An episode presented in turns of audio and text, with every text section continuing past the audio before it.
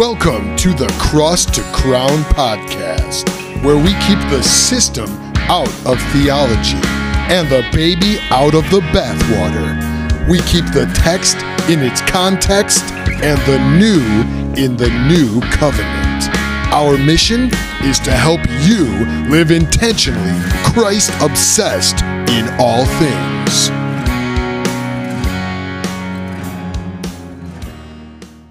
Greetings, all, and thank you for joining us at the Cross to Crown podcast. This is episode 19, and I'm got the I've got the working title of "The Liberty, Legalism, and Lawlessness of Bacon." That's that's my working title. You can you can think of something else, but I, that's that's what I've added on there. Bacon is going to be my my substitute word for everything in this discussion. Uh, you'll see why. Uh, uh, I'm your host, Chris Bales, and joined with our other host, Doug Gooden today. How you doing, Doug? And I love bacon, so that's a very appropriate. Uh, oh, doing well. if anybody ever listens to you for uh, a sermon or two, they're going to realize that you love bacon and pie.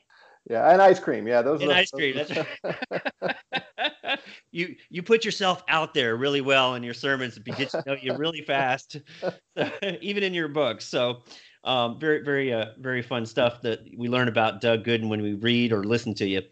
Um, so we're going to talk about Christian liberty today, uh, but we also want to talk about legalism and lawlessness or licentiousness because I think those all tie in there. And yes, they all begin with L. So there you go. Uh, say it real fast a couple times, and uh, you'll you'll you'll have fun with that. Uh, but but we're going to talk about liberty. We're going to look primarily in two passages today. Something we don't typically do is we're sp- we're spending uh, a huge amount of time in just two passages. We usually jump around the scriptures and try to get a biblical understanding uh, uh, from from all these these these different passages. We're going to stick in these primary passages today and talk about liberty. Um, before we begin, there's the Lord liberty is kind of vague. Uh, in the scriptures, when you read about liberty, you're going to read about liberty from sin, uh, from the power of darkness, domain, the domain of Satan. Uh, what what kind of liberty are we talking about when we, we're hitting uh, our passages today, which is going to be Romans and, and First Corinthians. What, what, are we, what are we talking about when we say liberty, Christian liberty? Yeah, well, the word liberty simply is a synonym for freedom. And the question is, how much freedom do Christians have uh, to do what we want to do? Uh, and this causes problems. It has caused problems in the church historically because we know that in the new covenant, as we talk about frequently here uh, at the Cross Crown podcast, we are not bound to the laws of the old covenant. Mm-hmm. So that's why we can eat bacon. Right. Uh, because pork was forbidden in the old covenant. And so we've been freed from those laws. Those are not our marching orders. So, you know, polyester, although I, I still argue that polyester should be outlawed in any covenant, but uh, mixing your threads, putting together different materials, that's not forbidden to us. And mixing, you know, different uh, vegetables in our gardens, that kind of thing. So, and the scripture says Jesus came to set us free, and we have all those kinds of uh, you know platitudinal statements that it's easy to put on a coffee cup and uh, and make a big deal of. But the real question is, uh, we we all would agree, any any Bible believing Christian would agree that Jesus as Lord, who sent out in the Great Commission his uh, disciples to teach them to obey all that I commanded you. There are right. things that are non-negotiable. We still have laws under the right. new covenant and things like adultery and lying and all that. There's still that's still sin, but the areas that are not specifically mentioned, mm-hmm. uh, there's always this d- debate and discussion as to what is permissible, what is not permissible, what is sinful, what is not sinful, where the Bible is not clear, where the New Testament does not say this is what Christ requires. So, it, it, and and you can imagine people on one side saying, "Well, my my conscience is free to do this, that, or the other thing." Because the New Testament doesn't forbid it, and others saying, yeah, but I think it does forbid it, or at least it's implied in this, or uh, in my tradition says, or it's still wrong to do, and and so there's this battle sometimes between right. what people feel the freedom to do and what, what other people are saying, no, you shouldn't do that. Right, right. So I've got something for you here. Last night, of course, uh, you know when you when you're up too late at night or something, you start writing weird things. Um, you you know, so I've got I wrote definitions for legalism, lawlessness, and liberty in relationship to bacon. Are you ready for this? All right, let's have it. All right. Legalism says that bacon is always wrong for oneself and everyone else. Li- uh, lawlessness says bacon is always right no matter what. Liberty says bacon is good, but might not always be right, profitable, build up, or loving. I don't know, man. I don't know if I can go there because I'm not sure bacon applies to that second category. It is always, in my opinion, it is always right. Have you ever had uh, million dollar bacon? Million dollar bacon? No. Oh man, do you have a um, First Watch restaurant there in uh, no, California? No. Mm-mm. Oh man, so you can find a great recipe online. Million dollar bacon. It's bacon thick, you know, thick bacon with maple syrup and cayenne pepper, and whoo, it. You, think you shouldn't put these things together, but it's amazing. Is this where do you, you get to? So you get to the restaurant, you order it as a dish. Well, my my daughter makes it, but you can also get it at a, a place called First Watch. It's a restaurant here in Colorado Springs and elsewhere. Uh, if you like bacon, you need to do this. Wow. But it came to my mind because you know we have a guy in our church who makes uh, chocolate covered bacon. Yes. And yes, your first response might be those two don't belong together. That's that should be illegal it's put those stuff. together. But oh man, it's good. So I don't Oh, know if. I can go with your your, your uh, liberty definition for that. I'm well, we might, we might call you lawless then, since bacon is always right. With respect to bacon, call me lawless. Go for it. All I'm right. an antinomian when it comes to bacon. well, let's let's look at our text and, and as we go through our text in First Corinthians or excuse me Romans chapter fourteen, uh, I'll probably butt in with some questions here and there because um, uh, there's some things that when people usually go through these passages, they have questions about. Uh, they struggle with some things, uh, understanding it, and also themselves and their own personal walk with Christ. They they it's an ouch passage sometimes for many people for various reasons. So let's let's go ahead and look through here in uh First Corinthians chapter 14. And folks, if you got your Bible, read along with us. And uh, Doug, I'm going to let you. Should I let? I should let you read probably since you're going to be one expositing it for us. Okay. And I'm reading from the New American Standard Version. I'm sure you're reading from the uh, CSB. uh, Christian Standard Christian Bible. Standard Bible. Yes, I'm American. See, I'm uh, I'm leaning American. Uh, anyway, so yeah, we'll jump in here to Romans 14, uh, where Paul says, "Now accept one, an- uh, accept the one who is weak in faith, but not for the purpose of passing judgment on his opinions." Uh, I think it's worth stopping right there. Just to, he, he's going to set this contrast between those who are weak in faith and uh, those who are stronger in faith. That doesn't mean one is a better Christian than the other. Uh, I like to think of it as a strong conscience faith versus a weak conscience faith, Mhm. uh, because we're really what he's setting up here is I, with respect to bacon, for instance, am a strong conscience Christian. My faith is strong. My conscience is free to uh, indulge in bacon whenever I want to. Mhm. If I were troubled by that, and in all seriousness, uh, you can imagine a, a Jewish person who comes to faith in Jesus, who's told all of his life, don't eat pork, Right. uh, even in our own day, struggling to eat bacon because they've been told all their lives this is sinful. Mhm. And even if their minds say, okay, I, I, I read the New Testament, I see that it's it, no animal is unclean anymore. They read the passage there in Acts when Peter has the vision of the three three times when God says nothing is unclean right. uh, as far as animals goes, you could still you, you can know that in your head, and your conscience still prick you a bit about ah, I just don't know if I should do this. It doesn't feel right. I, I, I'm concerned about it. That's what he's talking about. The, so the so knowledge knowledge is not all that we're talking about here because later on in first corinthians um, paul is addressing someone who who has knowledge of these things. Uh, so knowledge is not all we're talking about. We're talking about the, the conscience as well someone who's been raised around this being wrong all their life. Um, what, what does it mean to accept this person? Because later on in this passage in verse 3 he's going to say- say that god accepts this person this this weak weak in faith person. What does it mean for us to accept them means they are no less a Christian brother or sister than than than you and I are, or someone that agrees with us on these Mm. things. Amen. Uh, accept them as a, a full fledged Christian. They're not a lesser Christian. They don't belong in the back or a separate uh, separate category.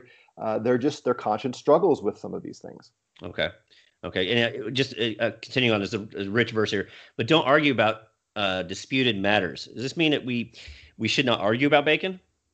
Uh, no, obviously we're going to argue about things, but there's a difference between uh, having a discussion about it and letting this cause such division in our argumentation that uh, we don't want to hang out with each other. It's like you know, my kids. I'm teaching my kids right now uh, informal logic, and my son. I said, mm-hmm. you know, what's an argument? And he says, oh, it's when you're you know you're fighting one another. I said, well, that's how we use the word. but we're talking now about a logical argument, you know, reasoning from premises to conclusions. Right. Uh, this kind of argument for, for us to discuss and debate logically and theologically and biblically what is the truth, that's the good kind of argument where you may take a position, I take a position, and we banter back and forth, wrestling toward the truth. But if we're fighting and we don't like each other, we don't want to talk to each other after we get done, now we've crossed over into a sinful kind of argument, right. and that's what he's saying. Don't don't do that. Right. Okay.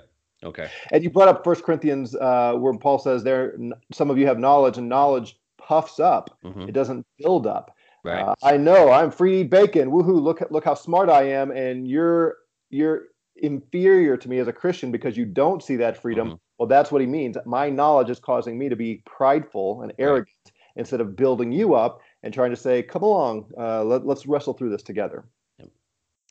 Uh, so he, he explains in verse 2 here of Romans 14, uh, sets up his illustration. One person has faith that he may eat all things, but he who is weak eats vegetables, vegetables only. So that's uh, that's again weak. The conscience is weighed down if they eat meat. And uh, I, I, heard you chuckle there. I'm sure the vegetarian, vegan kinds of jokes are waiting to uh, to come out. Oh, I live in California. I live in Southern California. Of course, this this is my proof text against vegetarians and, and vegans. So I got a call uh, last week from a guy who's moving from California to Colorado Springs, and uh, he looked us up and he wants to come visit our church. And uh, he just made the point in passing. He said, "I don't know how you guys are out there, but I'm from California, and uh, well, I like meat, and I'm hoping people out there in Colorado like meat because nobody out here in California likes meat." That was funny. Oh, yeah. so again, the context here is is he's talking really to people. We have a church in Rome that are a combination of Jews and Gentiles uh, who who become believers. Mm-hmm. And so for the Gentiles, they didn't have any uh, scruples about what they ate, but Jews right. obviously did. And it, you know, the meat here probably is what the Jews would consider unclean meats, but it, it may be broader than that. Anyway, so you've got this these disputes going on about uh, what's okay to eat. Verse three says, "The one who eats is not to regard with contempt the one who does not eat. Mm-hmm. So if you enjoy bacon, pork of any kind, don't treat your brother who says, nah, I'm just not free in my conscience to eat that. Don't treat him with contempt. Don't condemn him. Don't belittle him for that. That's a that's a powerful statement for us. Uh, who, who, see the freedom as, as, you were describing earlier. And he gives instruction to the other party too. And the one who does not eat is not to judge the one who eats, for God has accepted him. Mm. That's important because so often this discussion focuses just on the stronger conscience believer and what he needs to give up right. in order not to cause his other brother to stumble. But here, the, there's equal command to the one who says, No, I'm not free to eat that in my conscience. You're not allowed to judge as a sinner mm-hmm. one who eats freely. Right. God accepts him. God has received him as his his uh, his son you must receive him as as God's son as well as God's servant. So both sides here. Now, right. the fact that Paul sets it up that way shows us we are not talking about objective sin. Right. And that's right. the hard part for for the weaker brothers to understand. This is not objective sin. Mm-hmm. Paul would not say one says adultery is fine and the other one says adultery is not fine and you know God has accepted both and don't condemn the other. No, no. Adultery is on that list in 1 Corinthians 6 of sins that if you continue to practice these you're not in the kingdom. So there are sins that uh, we we can't have discussion and debate about. They are they are forbidden to everyone. Yeah. But these are things that are not sins. Right. There, there's I would say there's two areas in which liberty would become classified now instead of liberty would be lawlessness, and that is when we are going against what the scripture says. There's no liberty involved in there at all. That's that's lawlessness when you've when you've gone into that realm. And also, as we're going to find out, the second way in which liberty becomes lawlessness is when, or licentiousness, licentiousness is when we uh, are acting in offensive manner and unloving manner toward our brothers, as we're going to find out. But yeah, that that should be something that should be stated over and over again. Is, is where there is a scripture commanding it, there's no liberty. There's a command there for that. So we're not debating issues about adultery, um, fornication, um, murder. Right. uh, th- these are areas where there is no explicit command in the scriptures for. Um, there and, and where areas where there seems to be freedom at, but some people's conscience, because of culture, can can come into play as well. And I would say lying behind most of this, uh, w- for the weaker conscience, brother, is uh, some religious past. Right. It's not just they they don't like it. It's not a preference. Right. They feel the weight of conviction that I, I it's hard for me to believe it's okay to do that because of my past religious experience. Right. Um, and that's that's what's weighing on here. This right. is this is not a preferential thing where you prefer that we that we only wear white shoes to church and say anybody who doesn't i'm the weaker brother you need to submit to. no no no that's not what we're talking about here Right, because we're talking about a mixed culture here of, of in the church within of Gentiles and Jews, and Jews specifically with unclean foods, and and then in First Corinthians we're talking about meat that's been offered to idols specifically. Right. So there is a religious uh, or ritual connotation involved in those things, not just a I don't like meat um, type situation. Right. Right so going on in verse 4 who are you to judge the servant of another? To his own master he stands or falls and he will stand for the lord is able to make him stand. So you're whichever side of this you're on if you're Mhm. judging that is condemning the other uh, you've ste- overstepped your bounds. Uh, Mhm. ultimately i don't i won't give an account to any other human being. I will give an account to jesus and so will you and so i should not regard you as though i'm your judge Right. and uh, and whichever side of this we're on, the Lord is able to make us stand in that judgment because of His work, not because I please you or you please me, that kind of thing. Uh, now this gets a little more uh, personal for some of us in our current theological uh, settings with the covenant brothers here. One person regards one day above another, such as a Sabbath day. Mhm. Uh, another regards every day alike. That would be me and you. Uh, each person must be fully convinced in his own mind. He who observes the day observes it for the Lord, and he who eats does so for the Lord, for he gives thanks to God, and he who eats not for the Lord he doesn't for the Lord he does not eat and gives thanks to God. So what he's saying is both both uh, positions on the eating Mhm. need to be fully persuaded that I'm free to eat bacon or nope, I really don't think I should. And I'm doing that because I love Jesus and I'm serving Jesus and I'm convinced this is what will please Jesus. But that's personal. This is what what I think, what you think. Um, and we give thanks to the Lord for what we're doing. But he, he introduces the Sabbath day idea Yeah. here. No, no. What's interesting is is um uh is while we don't see a Sabbath commanded, if someone wants to keep a Sabbath day, whether it be Sunday, Saturday, Tuesday, is there anything wrong with that? If he wants to keep it to the Lord, Uh, if he's fully convinced in his mind this is what God wants him to do, then then obviously not, because the Bible does not forbid in the Mhm. New Testament keeping some sort of a Sabbath day.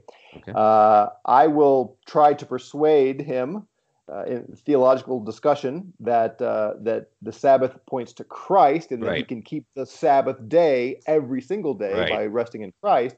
But at the end of the day, this is what the, Paul is talking about. Right. Hey, he's going to stand before Jesus, and and Jesus will deal with that. It's not my my issue uh, to try to fix him and think he's you know he's all wrong and that. right, right.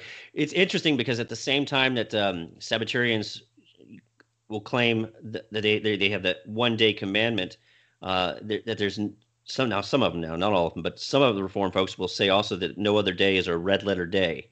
Uh, and, and they won't celebrate holidays like Christmas and, and Easter or whatever it might be. Mhm. Um, you and I, we celebrate Christmas. Uh, we celebrate Easter.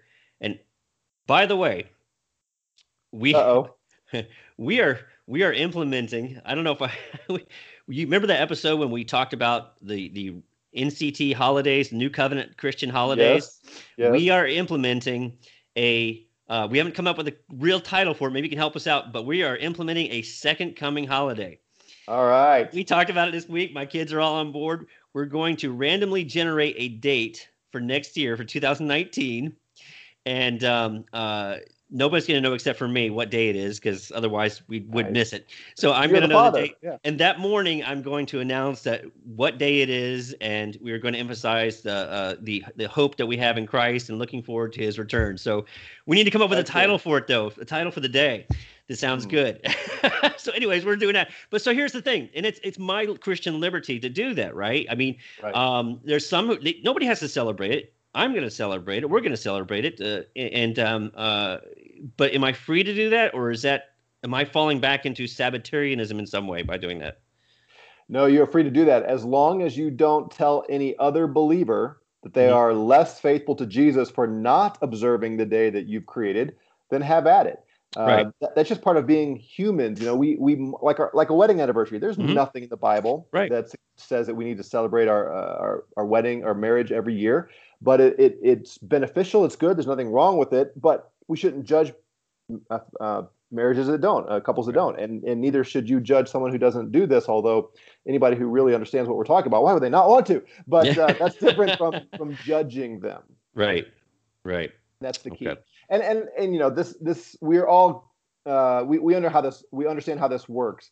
When you develop any kind of tradition, hmm whether it's as a family or as a local congregation or as a larger denominational body, at first it starts out wonderful and everybody loves it and it's so edifying and we can't wait. It's exciting. hmm But then when somebody wants to change it Or cancel it or do it a little differently, there's uproar. Wow. Yeah. And, and now it's become legalistic. Right, Now it's tr- something we have to do. the tradition of the elders. Exactly. And, and that's just hard. It, it's Yeah. hard to, to not get there. Uh, but that's the, the, the conscience and mental balance we need to keep. As long as it's a blessing, then have at it. Don't hold anybody to it as though Right. it's a standard. That's Right. the that seems to be the heart of all of this. Uh, so for a Sabbatarian, no. If they're convinced they should do it, then then let, we should not judge them for doing it. But, as long again- as they don't bind everybody else's conscience to it. Right. Right. Which is what our covenant brothers want to do. They want to say Right. we're we're less pleasing to the Lord Mhm. by not having uh, a Sabbath observant weekly, and I would say they're violating here uh, Romans 14. Right. Uh, but it's all about what is my position with the Lord and what do I think will please him. Verse 7 For not one of us lives for himself, and not one dies for himself. For if we live, we live for the Lord. Or if we die, we die for the Lord. Therefore, whether we live or die, we are the Lord's. For to this end Christ died and lived again, that he might be Lord, both of the dead and of the living. Paul here just takes this argument to uh, the right perspective. Mhm. You guys are getting all excited about days and meat and vegetables and all of that. It's all about Jesus, Mhm. and He's the one we're going to get going to give an account to. And living or dying, it's all for Him. That's why He died, so He could be the King and the Lord and and receive worship and followers. You just keep focusing on what you think will please Jesus and not worry about everybody else. Right. Now, this is it's got a context. This doesn't Mhm. mean uh, you know that we are to teach others, we are to exhort others, we are to correct others, especially when there's clear biblical instruction. Uh, so this doesn't mean don't ever judge in the sense of discerning what someone else is doing, and if it's clear sin, we are obligated to call them to repentance. But we're talking about things that are not sinful as Christ describes it. Uh, verse 10 but why but you why do you judge your brother? Or you again why do you regard your brother with contempt? So he's talking to both sides there. One is judging for not doing it. One is regarding the other for contempt for uh, saying i should do it for we will all stand before the judgment seat of god for it is written as i live says the lord every knee shall bow to me and every tongue shall give praise to god so then each one of us will give an account of of himself to god that's what we need to keep coming back to is the moment we look at another christian and think I don't think it should be doing that. And there's not a clear biblical prohibition. Well, I'm not his judge. I'm not her judge. Eh, Think about parenting. You know, this is I get this all the time in, in our church. Um, we have we, we have very little New Testament instruction on practically how to parent. right. we are told I'm to raise my kid to love Jesus, to serve Jesus, and the discipline of the Lord, and all that. But what does that look like every day? What are the things that are that are required and not required? Uh, social media, um, devices, Mhm. school choice, all of those things. We are not told specifically what pleases Jesus and all those things. We need to be very careful not to judge those who make decisions that are different from the decisions that we make when it comes to raising our kids, for instance Right. because we're going to give an account to the Lord, and they're going to give an account to the Lord, and and He's the judge, not us. Therefore, let us not judge one another anymore, but rather determine this not to put an obstacle or a stumbling block in a brother's way. Mm. So that's the heart of love applied here. That's the, yeah. the, commandment of love applied here. I don't want to trip up my my brother. I, I if, if my brother has a has a has a heavy conscience with respect to uh, eating certain foods, then I'm not going to go out of my way to make life hard for him and to, to cause his conscience to be weighed down further. So so I've got a say I've got a brother who who doesn't who, who believes bacon is is sin for him. So I wouldn't invite him over to dinner and then put a plate of bacon in front of him. Right. Um, would I would I post pictures of myself on Facebook with um, bacon hanging out my mouth? that's a great question, uh, and that's where just wisdom and and you know prayerful consideration comes through. So um, in that case, he has an option as to whether or not to follow you on Facebook. You're not uh-huh. forcing that upon him. I don't think that is a problem. I don't mm-hmm. think uh, y- your freedom isn't to be restricted because somehow or other he might accidentally stumble upon you eating bacon. Mm. Um, but the, the illustration of what you used is, is the right one. Here's where this comes down more practically, though. You have a church gathering. Mm-hmm. That's what I said to next. Yeah, church breakfast. you know there's some people uh, in your church that are coming from a Jewish background, and this is hard for them. Do you put bacon out or not? Yeah. Um, I would probably have some conversations with them mm-hmm. and uh, just kind of figure out where they are. I would love to work toward the place where they are not uncomfortable with others in the room eating bacon. Mm-hmm. But the first breakfast we have after they come to our church, I probably would say let's not put bacon out there and uh, and use this as a, a way to love and minister to them. At the same time, we shouldn't let them enslave everyone else's freedom because mm-hmm. of their scruples, and that's where the the rub comes.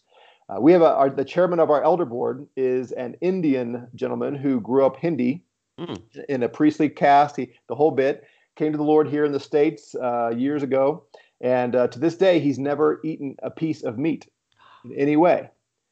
Now he fully understands the freedom that he right, has, right. and he he and I have lunch every month to talk about the elder board, uh, the agenda, and uh, I always get meat, you know, and and he's perfectly fine with that. But he knows his witness right. to his relatives back in India will forever be destroyed mm-hmm. if they ever ask him, Have you had meat? And he says, Yes.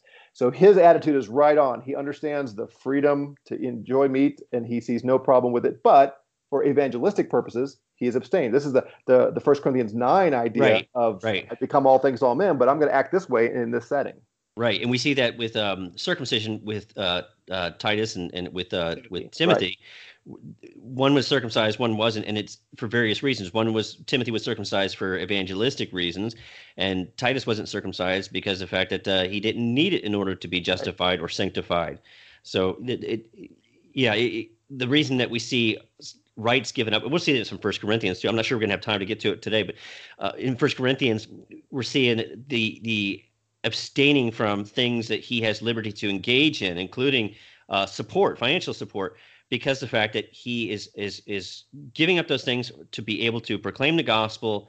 Uh, sometimes, First Corinthians chapter nine, where we, we talk about the, the, the law of Christ, where he becomes uh, all things to all men type, where he he uh, becomes like a Jew. He puts himself under the law. So he would be someone who would probably go back to the dietary laws when he was around the Jews, so not to put a stumbling block in front of them to the Gentiles. He would have um, uh, engaged in the culture, uh, except for where sin may have been involved. Mm-hmm. Um, and but he is again always under law of God, the law of Christ, which is to love God and love your neighbor as as Christ loved us. Um, and, right. And so, I, I think the example of Timothy and Titus is a great one for this. Mm-hmm. So Timothy he has circumcised because he knew the Jews would never give him mm-hmm. a hearing if he was uncircumcised. Right. With Titus because he was in a legalistic environment to show them mm-hmm. that he will not be bound by the old covenant uh, laws, he refused to have Titus uh, circumcised. So getting back to our uh, and, and, and Timothy Timothy was a half Jew too. Right. And that's one of the yeah. Right. So getting back to our breakfast analogy illustration, mm-hmm. uh, I said I would probably lean away from serving bacon at first and then try to bring them along. Mm-hmm.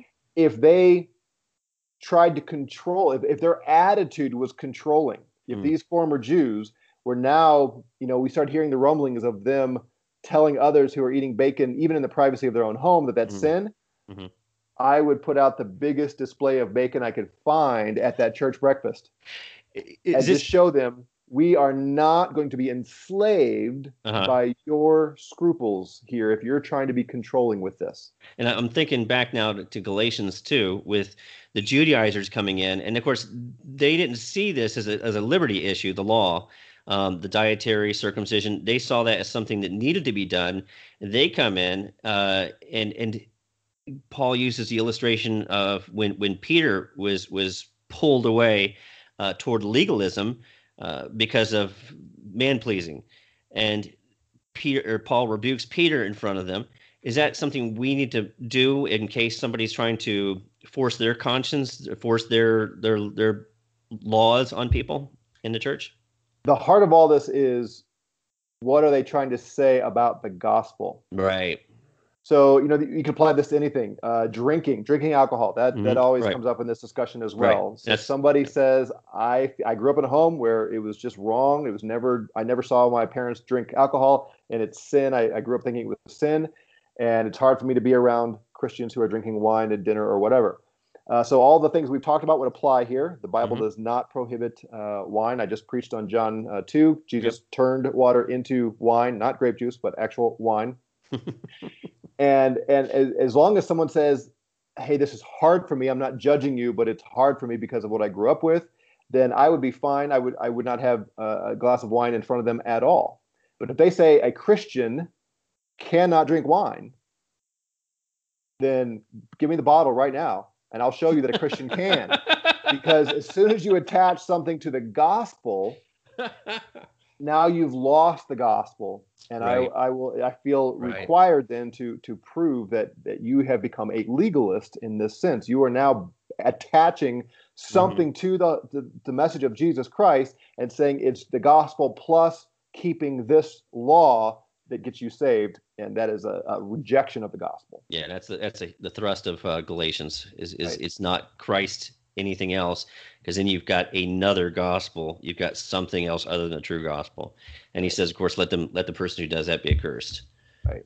So Paul here in Romans 14 is not talking about someone attaching something to the gospel. He's saying, you know, we've got these differences, and and let's get together, uh, work together in love, and be careful not to cause each other to stumble, and let's just not make this an issue, because that's really what he says here in uh, verse 14. I know and am convinced in the Lord Jesus that nothing is unclean in itself. So he he's saying he, he's laying his cards out on the table. There's nothing wrong with that meat. There's Right. nothing sinful about eating that meat. There's nothing sinful about having a glass of wine, whatever. But to him who thinks anything to be unclean, to him it is unclean. So my conscience is way down if I think it's unclean, and and so I I have to be I have to act according to my conscience. Mhm. For if because of food your brother is hurt, you are no longer walking according to love. If I'm going to set something out there to really weigh down my brother's conscience, uh, that's not loving to him. Why would I No. do that? Yeah. Do not destroy with food him for whom Christ died. That is a heavy word. What, what he's saying here is if I serve bacon to my Jewish Christian friend, I put it out there in front of him, and now he is weighed down, he is torn, he is trying, he's conflicted on whether or not to eat it, and he eats it in violation of his conscience. To continue to act against your conscience Mhm. is sin right and a person can be destroyed he says Mhm. if because what you're doing is you're creating a scenario where he is searing his conscience Mhm. the conscience is given to us to tell us don't do that don't Yeah. do that right. And even if the conscience is misinformed we are still to to not do that if our conscience says don't do that. So Right. if if i have a voice in my head saying don't eat bacon don't eat bacon don't eat bacon and i say well i don't care what my conscience says i'm going to eat bacon anyway right. I can actually sear my conscience right. and now it won't work anymore. Well, your attitude becomes one of rebelliousness toward what you believe to be the uh, God's what God's wishes for you, His desire for you, and you say, I, "I believe that God does not want me to have bacon, but you know what? I'm gonna have it anyways." And it, an attitude of rebellion comes about, even though there's nothing to bacon that it's it's that it's fine, it's it's it's not unclean in itself, um, that there is no real prohibition against bacon. If you believe it, and that you believe that this is what God wants for you, and you go against it, it's it's a it's an attitude of rebellion, a sin of rebellion that you've you've started on. Sure, and and think about where that leads. So mm-hmm. I believe God doesn't want me to eat bacon. I'm going to do it anyway. I believe God does not want me to flirt with that woman in the office. I'm going to do it anyway. Right. I believe He does not want me to pursue her. She's giving me the eye like she's open to it. I'm going to do it anyway. My conscience becomes seared. Right. All starting with something that wasn't sin. Right. Right. But I didn't listen to my conscience. So we were at uh, NCST class the other night, and uh, you know, parking lot with cars in it outside the the building, and an alarm goes off. Mm-hmm. And everyone goes searching for their clickers to to turn it off. Mm-hmm. You know what? Nobody did. Nobody. No, nobody got up to see if somebody was breaking into a car. I mean, how many times have you ever been, assumed, been, they all assumed it was just going on. it just right. Have you ever been awake in the middle of the night with a right, car alarm right. going off in your street and right. nobody gets out and, and looks out to see if somebody's stealing a car? Those alarms are meaningless and purposeless to us because uh, we we just ignore them. Uh, we, we we they don't serve a purpose. We've seared our ears right, we have. to the original intent of those alarms, and they're they're they don't serve a purpose anymore. Right. Yeah, I've heard that um, if you're ever being attacked, you never yell help, help, help. You start yelling fire, fire, fire because everybody loves to come see a fire. right. Exactly. Nobody cares about helping anymore. You know, here, here here's what's interesting is um uh legalism. I'm sorry, I've got a puppy who's starting to bark. So if you hear that, that's what that is. Um, is is this is something I see with legalists oftentimes, the searing of the conscience to where it leads to real sin is because of the fact that they set up a lot of these laws for themselves, these these mm-hmm. uh, um, things that aren't prohibited, and and it's just too much bondage for them, and so they break out against those things that are not truly prohibited, and then again that leads to actual sin, um, not just in breaking that, but also into other things. It starts a pattern in their life, and so there's well, one of the dangers in legalism. Right? right? You have to right. become self-righteous because you can't keep all those commands that you've made up in your head. This is exactly what the Jews did. Right. God gave them, you know, over 600 very, very detailed, right. you know, laws down to the minute details that we talked about earlier, and and they, of course, broke many of them, and, and especially the coveting laws, the, mm-hmm. the, the prohibitions there. And the only way to feel okay about that is to harden your conscience, become self-righteous. And the Jews were so confident they added more than right. God's laws to it. so Paul has a very strong word here in verse 16. Therefore, do not let what is for you a good thing, which would be your freedom uh, to eat bacon, do not let that good thing be spoken of as evil, because you have now crushed the conscience of your brother uh, by by provoking him, by seducing him to do something his conscience says he shouldn't do. For, verse 17, because the kingdom of God is not eating and drinking, but righteousness and peace and joy in the mm-hmm. Holy Spirit. Mm-hmm. We are we must always be careful not to uh, strain gnats and swallow camels. You know, to, to get so caught up in the in the little things that are are not worth fighting over and dividing over, and just be gracious and patient and kind. Mm-hmm. For he who in this way serves Christ is acceptable to God and approved by men. So if our heart is, I'm not going to cause my brother to stumble, we're going to get along through this, and, and let's just appreciate the different perspective we're coming from. Uh, God accepts that because that's how He is. We don't we don't please Him in everything by a long shot, and He accepts us anyway. Right. And He does not treat us as inferior or or second class, or or He doesn't condemn us uh, for those things. So then, we pursue the things which make for peace and for building up of one another. Do not tear down the work of God for the sake of food. Ugh, I wonder how many times that has occurred in, in the history of the church. Yes. All things indeed are clean. So Paul's taking a side here. That's something mm-hmm. we have to realize. He's taking right. a side. The right. days, they're all the same. And the food, it's all clean. He's mm-hmm. taken a side. Right. But they are evil for the man who eats and gives offense. So if I eat my bacon, which I'm free to eat, in front of the person that's going to cause his conscience to be to be troubled, then for me that's sin, right. and for him to eat it, it's sin. Right. It is not it is good not to eat meat or drink wine or do anything by which your brother stumbles. The faith which you have, have as your own conviction before God. Happy is he who does not condemn himself in what he approves, but he who doubts is condemned if he eats, because his eating is not from faith, and whatever is not from faith is sin. That's important. If I can't do this in good conscience, I must not do it, whatever mm-hmm. it is. Right. Ever. Now it doesn't go the other way just because my conscience is okay with it does not mean it's sinless. It doesn't mean God sanctions it. Because uh, the conscience only works one way. You know, we talk all the time about I felt peace about this. I felt peace about doing that. Right. That does not mean God is pleased because No. we can play those games with ourselves, and usually we feel peace because we want it. But if our conscience is on the other side saying don't, then we must not, or it's sin. But it's also important, uh, and I, I think uh, we probably have said this along the way, but it's important to iterate again. The person who has the weaker faith, the, the weaker in conscience, hmm he is not free to enslave all other Christians with his convictions. Mhm. And that's equally sin for him to try to apply it to everybody else. So both both parties here, both of us have a, a job to do in keeping peace and edification and love of one another Mhm. and not let these kinds of things become divisive in the church. Right. Right. Yeah. So, I, it, so this is mainly dealing with um, giving up liberties uh, for the sake of, of harmony and unity in the in the body when it comes to the, the stronger brother. In First Corinthians, we had that passage like we were talking about a while ago, but it was for the purpose of evangelizing the lost. Mhm. So there may be two reasons why we would uh, give up our, our liberties, and that is because of um, either for the propagation of the gospel amongst the lost or for the harmony of the brothers and sisters in Christ. Right, and and we won't spend we won't go through the whole passage, but uh, 1 Corinthians eight through ten or so, uh, that is Paul's point. hmm Uh, he says, "I deserve to be paid Mhm. as a missionary. Basically, I deserve for the church to support me, but I'm gonna I'm, I'm refusing that." Right. Uh, and I, I love where he goes with that. Basically, Hmm. he's saying, "I don't deserve any good thing from God. hmm the fact that Jesus gave himself for me, is there any way to show my thanks? Is there any way to to to re- reply and respond to what he has done? He says, This is one way I can do it.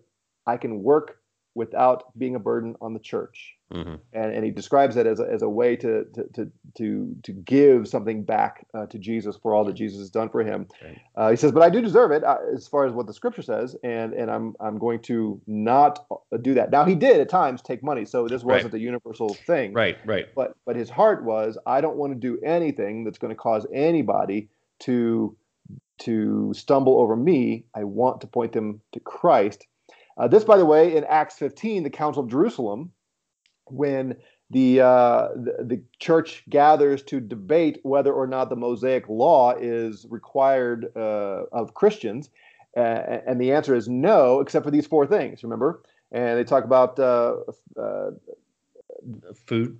food sorry blood. Blood. blood, right? Things strangled, that kind of thing, and uh, sexual fornication, and uh, those were things not taken directly from the law primarily. Mhm. Those were things that Gentiles were doing. That the church realizes if the Gentile Christians do any of these things, the Jews Right. will not ever give them a hearing so they can hear the gospel. Right. And so there on the early church's mind was constantly how do we live in such a way that we get a hearing with the, the lost uh, to, for the sake of the gospel and they don't want to put barriers in the way. Now, if it's sin, it's sin and you must not do it. But uh, anything that's not sin that we can remove from the discussion so that we can get to the gospel, that's Paul's heart in the 1 Corinthians 8, 9, and 10. Uh, and even there, uh, you know, I've you probably heard me do this before. Uh, the, the verse that everybody knows, what then, whether you eat or drink, do whatever you do, do it all to the glory of God. And uh, I ask people the question, where does the Bible say that we're to do all to the glory of God? That that's the purpose. Uh, I, I make a big deal of this in, in my book, Exalted, and they all want to go right here. And I say, well, what's the context? and nobody has a clue. The Right. context is it's not, hey, if you're having a cup of coffee, drink it to the glory of God, as though before I take a sip, I better glory, glory to God. yeah. Glory to God, I'm drinking this sip glory of God. No, that's not it. If I'm going to eat meat that has been in an idol temple, or if I'm not going to eat it, and if I'm going to drink wine that has been offered as a sacrifice to a god, a false god, or if I'm not going to drink it, whichever I choose, choose because I want to bring glory to God. That's his point. And he says, look, there's there's there is no such thing as a false god. So wine that's been poured out to a false god, who cares? And meat that's been sacrificed to a false god, who cares? There is no such thing as a false god. If it bothers you, then I won't touch it in your presence. But I am free to drink it if I want to, or to abstain so that we have uh, peace here and I'm not weighing your conscience down. But either way, I need to think what's pleasing to the Lord. Well, what's pleasing to Him is not causing you to stumble and trip over your conscience. That's what it is. It's not a generic, make sure you don't take a bite of that hamburger right. or the bacon without glorifying God. yeah, you, you, I think you referred to it one time as the uh, the kitchen verse. Yes. So a verse, verse that people have hanging up in their kitchen before they, they eat to remind them to give thanks to, to the Lord before and do it yes. for His glory. So I know you've got to get ready to go here. Um, time's running short for you. I have a, um, a bunch of random questions I was going to ask you, but uh, we're going to hold off on those and, and maybe save them for our Q and A answer time next time uh, that we do uh, in the future. Well, fire away a few of them. I'll, okay, I'll, fire away. Okay. Uh, yep. these, these are questions that often come up about Christian liberty. You can answer them really quick. Um, attending a gay marriage ceremony, Christian liberty or not? Uh, that one is uh, is very simple in my mind. Uh, absolutely not. I do not believe Christians uh, are permitted to attend gay marriage for this reason. It's not a marriage. Right. Uh, it's not a marriage. Gay people cannot, in God's eyes, get married, and the whole purpose of being there in the audience is to support it. That's what the audience does. That's what the congregation does mm-hmm. as a mm-hmm. wedding. Is we say we affirm this this union. Right. So Participation. Right. You're not there as spectators. You're there as witnesses of this covenant. And two men or two women cannot enter a marriage covenant before God. And therefore, you cannot go. You may not go because that would be supporting this uh, this heinous thing that they're doing. Right, and we didn't get into First Corinthians in depth or anything like that, but uh, the whole idea of participation with demons and uh, uh, sin and evil like that. So yeah, that we that would go tying it in there more. Um, eating uh, eat a meal with a non-Christian blessing given over it, and again, this would tie in a lot more to First Corinthians. But uh, you're at a, you're at a, a, meal and somebody prays to um, to uh, Allah, mm-hmm. um, or they say some type of spiritual Hindu or Buddhist blessing over the food, do you eat it then or not? Uh, as long as my eating it is not expressing to others that I agree with the person pronouncing the blessing. So if, if I'm at a, a, wedding ceremony there of two unbelievers and one of them happens to be Buddhist and there's some Buddhist guy that prays or whatever, uh, I'm not going to say amen to it. Mm-hmm. And as long as as long as the message I'm sending isn't I agree, then fine, no problem if by being there, kind of like the wedding thing, if by being there and and eating this says I concur mm-hmm. with the person pronouncing the blessing, then absolutely not. Tattoos, Christian liberty. It's condemned under the Old Testament. Nothing's new, or nothing said in the New Testament. Yeah, right, I wrong? think it, you know you may regret it someday, maybe foolish, but I don't see any pro- prohibition in the New Covenant for right. it. So I would I would add make make sure that it's not something that's not glorifying to Christ. right. And think about what it's going to look like in 30 years. But right. And across a... your forehead, you're not going to get a job. right. right. that plays in other parts. Um, uh, this is for you for Colorado. Uh, smoking pot, recreational pot, wrong or right? Yeah, that's uh. I mean, al- is it is it the same as alcohol um, in that regards, or what? I don't think so. Right. Uh, I would put it in the category of um, of things that we shouldn't let control us, mm-hmm. and uh, and uh, so I, I could go on. I'd, I'll, no, I don't think Christians should be smoking. I, would I'd agree. When when Christians uh, drink alcohol, they don't drink to the point of losing sobriety, and I believe that when you're smoking pot, that's what you're doing. Is you're you're doing it to um, lose some degree of sobriety. So right, uh, yeah. Um, gambling is gambling a matter of Christian liberty or, or not? Uh obviously there's not a clear passage that says do not uh, pull the slot lever kind of thing um, it's it's very poor stewardship mm-hmm. so if you're going to make a case that it's sinful i think that is the line that you should go down and it is it, it just logically it makes no sense it's really poor stewardship mm-hmm. um, so i don't i cannot see in any way that it's a righteous mm-hmm. thing mm-hmm. um, yeah what about playing cards with some friends for um, or family for um, like a family gathering uh, for for a designated five dollars?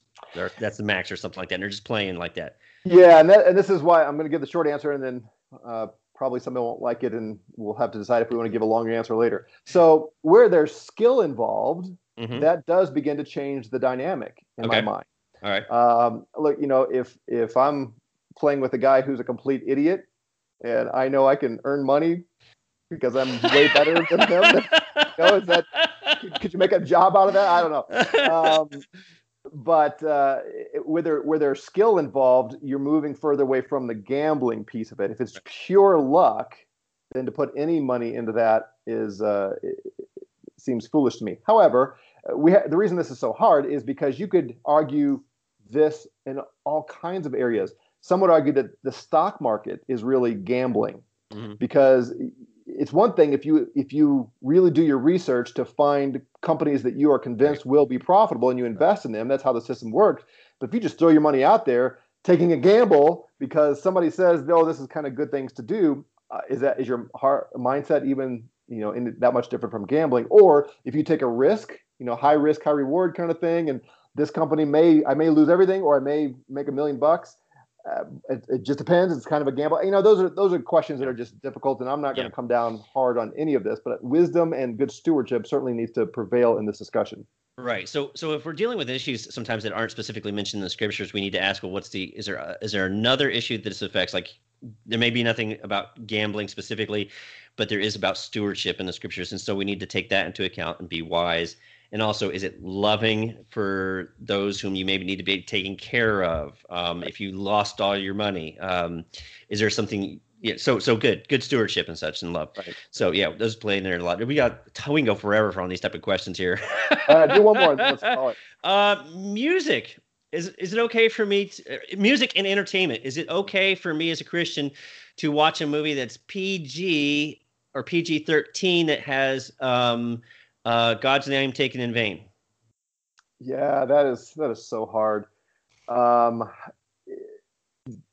the fact that it has God's name taken in vain, uh, does that mean it's sinful? Well, if that's true, wouldn't it also be sinful to be in the same room, you know, a restaurant where somebody is doing that at a mm-hmm. table nearby? Although I suppose you could argue that in this case you could have done your research to find out if that's if that occurs in the movie and that kind of thing. Mm-hmm. Um, so I, I guess I don't want to put this into a sin or not sin category. Mm-hmm. But we are told be careful what we set our mind on. Mm-hmm. And again, kind of a stewardship idea. And and if we're filling our mind with things that are displeasing to the Lord, it's going to have an impact. I know for me and for my family, uh, there are there are profane words mm-hmm. that just don't affect me all that much. Right. That aren't as offensive as someone saying Jesus Christ. Yeah as a, in a profane way. This to, to me, and I, I, need to keep this short, but this is this this is the perfect illustration of, of our of our culture. Mm-hmm. You can't say a four letter word that is a synonym for feces on on broadcast television. Mm-hmm. Right? Right. And Christians get all upset about that. They hear a word that's a synonym for crap, which is another four word four letter word. and and they'll they'll be like, I don't know if I want my kids to to watch that movie or that that you know whatever if, if those words are in there. But then if someone's throwing around Jesus' name, like, oh, I wish they wouldn't do that, but they go ahead and, and don't have a problem with that. To me, right. that's all backwards. Yes. Uh, I don't want to hear people speaking of my Lord profanely. Mm-hmm. They want to talk about crap profanely. It is profane. That's uh, mm-hmm. so I don't care what word they use for that. So that whole discussion is just is broader, but um, again, we don't have clear command on this or that. We just need to be careful what it's doing to our own heart, our own conscience, our own sensitivity mm-hmm. to what pleases the Lord and doesn't, and and the the age of people and so on. Uh, when it gets into you know sexuality and nudity and those kind of things, uh, that's that gets clearer and clearer uh, yeah, what yeah. we must avoid. But some of these things are a little bit little bit harder, uh, in, in my opinion. Yep, agreed. Well, all right, sir. Let's close it out for here. Um, really enjoyed it. We, uh, we we were planning on going through two passages. We got through one mostly, um, and I think that was good. We got to most of the stuff I think we wanted to hit. Um, maybe we'll revisit it at some other point in time. Hey, folks, um, we want to encourage you for next week to come back. We've got a spicy, saucy topic. We are talking about a biblical view of sex next week. So, um, you, you want to join us for that? I'm sure that's probably the highest rating show that we probably got. probably have the most listens to when you throw it out there like that. Um, Merry Christmas. Yeah, Doug's going to talk about sex. yeah. yeah. Merry Christmas. Uh, but um, so so join us for that that next week. Um, and uh, we will be taking off, I believe, the week of Christmas. I'm not sure. I got to look at the calendar. I believe so. Um, it does it fall on Chris? That's okay. They'll want to listen to that one two or three times. No yeah, doubt. that's right. That's right. you might want to listen to it with your spouse. Uh, and and so it might be a good thing to listen to it and then drag them over to and listen to it. Uh, but uh, we appreciate you listening. We ask that you go ahead and give us a thumbs up, a comment, the stars, um, wink at us, or whatever they do on your platform that you're listening to. Also, if you haven't noticed yet, we are doing video right now. We're skyping, and what we do is we put this out on Monday in audio, and then probably about Wednesday, Thursday time period, uh, we put it out on on YouTube on our channel. So it's Cross to Crown Ministries uh, uh, website or or the YouTube channel. You also find us on Facebook where we put out everything new that we do. It goes up on there immediately, so you can you can jump on it and watch it, listen to it, read it, whatever you need to do uh, in order to get that information. If you need to contact us, contact us at cross or Chris Chris at Cross to Crown org. Um, and folks, stay tuned. We've got some stuff that Doug and I are talking about that um, are sure is sure to excite you. That we've got some plans coming up in the future. So keep listening. Uh, I, I, know you'll be excited about it when we when we start unveiling some of the stuff for the future of Cross to Crown Ministries. Until next time, Doug, do you have anything else you want to say? Nope. Just walk in love and uh, and listen to your conscience. That's right. We want to encourage you to intentionally live Christ obsessed in all things. And until next week, take care and Merry Christmas.